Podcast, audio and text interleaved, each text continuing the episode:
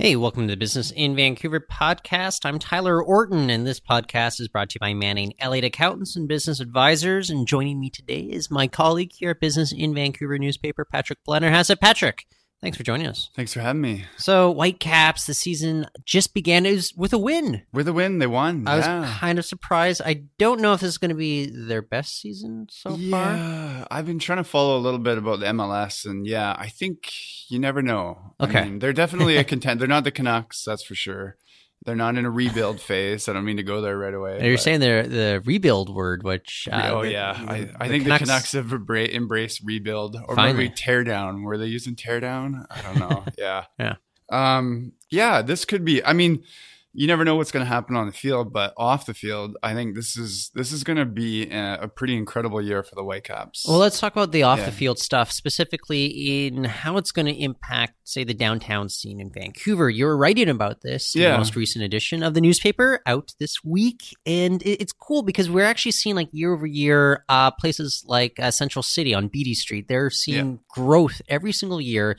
just surrounding these Whitecaps games. Tell me a little bit about why this is. Like, why are people just getting more interested in what's going on over at BC Place uh, around this time of year? Yeah, it's been an interesting couple of years for, I want to say, BC Place in general. I mean, they had that sort of multi million dollar renovation that finally went through. I mean, before that, I don't. I don't want to get too negative and say that it, it seemed like BC Place was kind of dead in the water, and there was there's sort of inklings of tearing it down, and it was not up structurally to earthquake standards. Do you remember when the bubble popped? The bubble? Oh yeah, there's the bubble. Yeah, that yeah, wasn't a great that, yeah. uh, time for BC Place. Yeah, but. Uh... But now, like the the Whitecaps have like, and obviously the BC Place has done well with you know the rugby sevens and a lot of concerts coming through there but the Whitecaps have kind of given BC Place like a real fresh face. And I think what's happened is that um, having an MLS franchise has been absolutely amazing for Vancouver. And it's been amazing for the restaurant and pub scene because soccer fans are notorious alcoholics. And wow. Notor- not wow. want to just say that, but. Okay, that's about. They're craft beer enthusiasts, craft and beer they're enthusiasts, also foodies. Yeah. And we've seen sort of the demographic studies with the MLS, and they like to eat before the meal. They like to have drinks after the meal. Sure. And BC Place is right in the heart of downtown. So I talked to Dustin Sepp. He's the marketing manager of Central City. And just the proximity there, I mean, it's literally like a, a two minute walk from Central City to BC Place. So they've got that going for them. But he said that basically before and after every game, they're just flooded with Whitecaps fans, and they're coming in like three or four hours before the game they're drinking, they're you know running up a full tab, and then after the game they're they're coming back. So um, this is great. Not to say that the I don't want to poo poo the other two franchises to say that the Lions don't generate this type of activity and the Canucks don't, but I want to say you go to Canucks game, you go to the Canucks game and you eat and drink there, right? And the Lions is kind of maybe a different crowd. I want to say it's it's uh it's you got a lot of people coming on the SkyTrain. Yeah, so yeah, no, I think that's accurate. And yeah, I, and I think maybe it's uh, maybe what the MLS is doing is cultivating like a younger crowd, a yeah. more Vancouver centric crowd as well, and so. I think maybe just from a practicality standpoint, it's easier to grab a beer before the game, mm-hmm. have a couple while you're there and you're sticking around. You're only what five ten minutes away from uh, your home. You can uh, have another there. Whereas if you're trekking all the way out to the suburbs maybe that's a little bit more difficult. If you're yeah. with your family as well i don't know if you want to take your kids out to the bar after a football game. Yeah. You know and i think also maybe just the time of day that these games start. I mean they um it's pretty dark out when the Lions uh, finish off uh, an evening game. So you know, there's different factors going into these different franchises. So. Yeah, and I think having talked to a couple of the pubs and the breweries around is that. I, I don't know what the demographics are for downtown, but I used to live downtown for you know a couple of five or six years. I lived in Yaletown. I lived in the West End. It's predominantly young people. I mean, it's a lot of younger millennials uh, I want to say yuppies who can afford to live downtown. I mean, you've got SAP right in Yaletown, which has I don't know how many employees, and they all tend to live around that area. So I think what's happening is that they've kind of sort of de facto embraced the Whitecaps as their team. It's cheaper. Uh, it appeals. Soccer's cool. You know, it's kind of this global sport. Um, you feel as if you're connected sort of the, to the European championships, your cultural, you know who Neymar is, all that type of stuff. And I think they're just gravitating towards it because it's kind of like a right place at the right time. You've got a young sort of tech crowd. They got a little bit of expendable cash, which is kind of a weird thing in Vancouver. And they're they're just gravitating towards soccer and they're gravitating towards the Whitecaps and they're also gravitating towards a variety of different sort of culinary options. I was talking to Ian Tossison um, about basically he was saying that you know, if you were to sort of study this, you'd see maybe a lot of Asian fusion, a lot of faux places getting a bump on Whitecaps days. I, I, don't think you'd see that with the BC Lions. I don't think you'd see a lot of BC Lions fans, you know, grabbing sushi before the game, right? So that plays into it's all protein. Why not? It's all pro. Yeah. yeah, yeah. But that plays into downtown Vancouver. I was looking at the uh, at sort of the rankings of how many types of restaurants there are. There's like about 600 restaurants in downtown Vancouver, and the vast majority of them are obviously you know cafes and coffee shops. But second is is Asian and Asian fusion. So that kind of plays into that sort of cultural scene. You know, soccer's uh, grown a lot in Asian cultures. It's grown a lot in Japan, South Korea, and even China.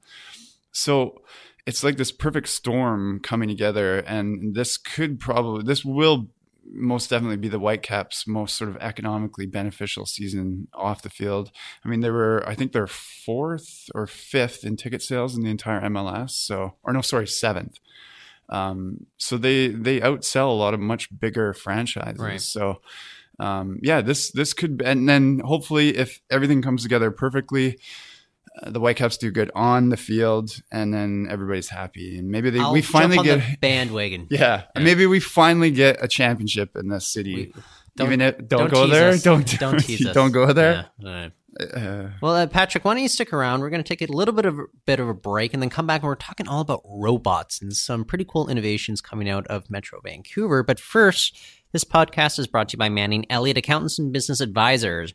Manning Elliott has been providing expert accounting, assurance, business advisory, tax, and valuation services to businesses in the Lower Mainland and Fraser Valley since 1952. If you're serious about taking your business and brand to the next level, if you want an accounting firm that'll be there to help you every step of the way, give Manning Elliott Accountants and Business Advisors a call at 604 714 3600 at 604 714 3600 or else check them out on their website at manningelliott.ca. So, Patrick, I, I don't venture, venture out to Langley too often, except my parents who live there, but yeah. uh, there are some cool innovations coming out of a company known as Genesis Robotics. This is a, a bit of a R&D sort of spin-out company from another one based here in Metro Vancouver. They've raised, I think, like $29 million in venture wow. capital uh, or I should say $28 million in venture capital. And what they're essentially doing is working on these things they call live drive actuators. Now, actuators are essentially the muscles of the robots. These are the things that make it move up and down. Mm-hmm. And they've been able to develop them. They're much lighter weight. They're much stronger. They have like kind of this uh, resistance uh, in them that the typical bulky things that we typically associate with robot actuators just don't possess. So mm. um, it actually makes it safe for close human contact versus what you see in like those factories, those assembly lines where those look like frightening beasts there, right? Yeah, reminds me of that Alien movie where it's basically that massive exoskeleton just sort of ripping around and yeah, yeah. Sigourney Weaver she defeats the Queen Alien uh, using that. So, uh, eh, but guess what? They're actually developing you know ex- exoskeletons, or at least they're pan- pat- patenting um, these uh, exoskeletons that can be mm. used with these actuators. And so, what they are searching for, and it's a unique model, but like this commercialization partner that they'll hook up with. This R and D company will hook up with a commercialization partner. They don't want to go down the licensing route. Yeah, but essentially, it is fascinating because we hear a lot about, say, how hot the tech scene is in Vancouver. I think it's worth venturing out to maybe uh, the suburbs every so often. But the other thing is, it's not just digital startups that are doing well, um, but I think they we do want to see, I guess, more advances coming from more of the practical sides of things here with regards to just the potential for these actuators and robotics.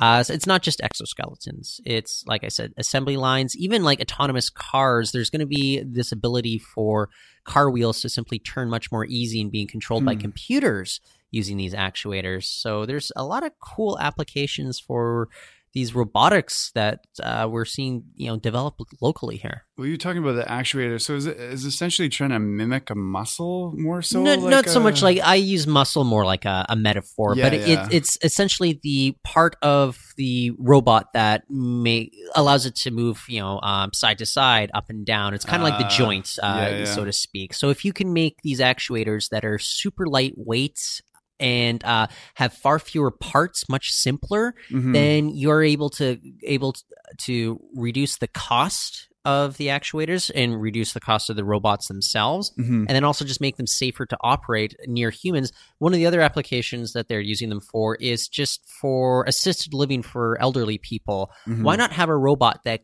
can lift you out of bed or help you put you down into, say, a tub? Or even just one that can help carry your groceries for you. Um, and, and this is not like one of those um, anthropomorphized robots, so to speak, Yeah, that would be carrying your groceries, but something like uh, more like a um, a, a walking sort of uh, dog that would. Uh, again just a metaphor here but like uh you could like just uh, more kind of a basket that would be able to help you Yeah, out in a grocery store if you are you know a weak so um very cool applications and I, i'm looking forward to following up with this company in the next year Mhm. especially once they do ramp up the commercialization aspect of you know the innovations that are coming out of here the fact that they've raised so much money though Yeah, it- twenty eight million dollars. That's that's exceptional. Nothing to That's- sneeze at no, yeah. here, uh, especially when uh, you you just look at what uh, I, I often will get like press releases saying, "Yeah, we've raised uh, five hundred thousand dollars, you know, for our digital uh, you know startup," and it's like, and not- again, That's it- not it's good- It's not Yeah, bad, yeah. but uh, you definitely see the money being poured into this, which they really, what it really signals though is how much ROI they are expecting to get on something like this uh, going down. So once commercialization ramps up, it's going to be fascinating to follow up with this. I think uh, like having done a few stories on sort of exoskeleton technology and sort of medical tech that wants to sort of mimic or maybe help and aid and mobility is that that is the issue right now is getting over that hump of trying to get a robot to move more like a human. Yes. I mean, you think of the robot dance. I mean, that's uh, there's a good analogy right there. Is that it's very rigid. You're moving on 90 degree angles. And so, having done these stories over the year, the, the thing that I always come back to, you know, I remember the last one about a SFU venture, and he talked about we can't get a robot to mimic the way a hip moves because the hip is just such a complex mm. joint. You think about, you know, your shoulder and your rotator cuff. So, I mean, this, I can see where they're pouring money into this because this is sort of, it seems like the next step is getting robots to be more flexible and more fluid and not have that rigidity to them, right? A lot of it is coming down to say AI and just Yeah. how they're able to figure out the algorithms, figure out the models that are going to make them even more advanced. Um, I, I saw a video recently that they're showing how robots moved just three, maybe even two years ago, and just how rigid they were, how they couldn't even open doors, and then they were showing uh, videos of what they've been able to do, just robots in the last six months or so, and it's frightening. They're literally doing backflips you know they are running upstairs eh, they're ru- literally running a- Yeah. a- as well so i'm just like okay well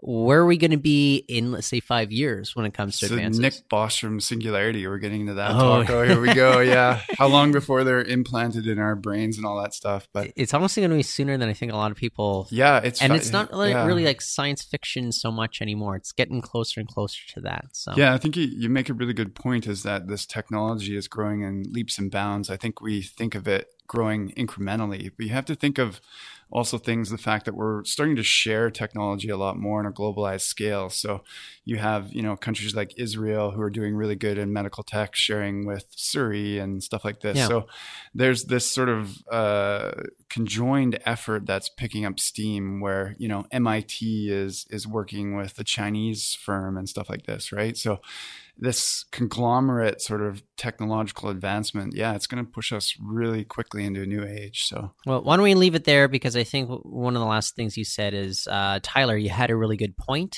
and so I love leaving it on a positive note like that. I like it. So um, I want to remind everyone this podcast was brought to you by Manning Elliott Accountants and Business Advisors. You can find my stories and Patrick's stories at biv.com. Patrick, he is not on social media, but you can find me on Twitter. I'm at Reporton.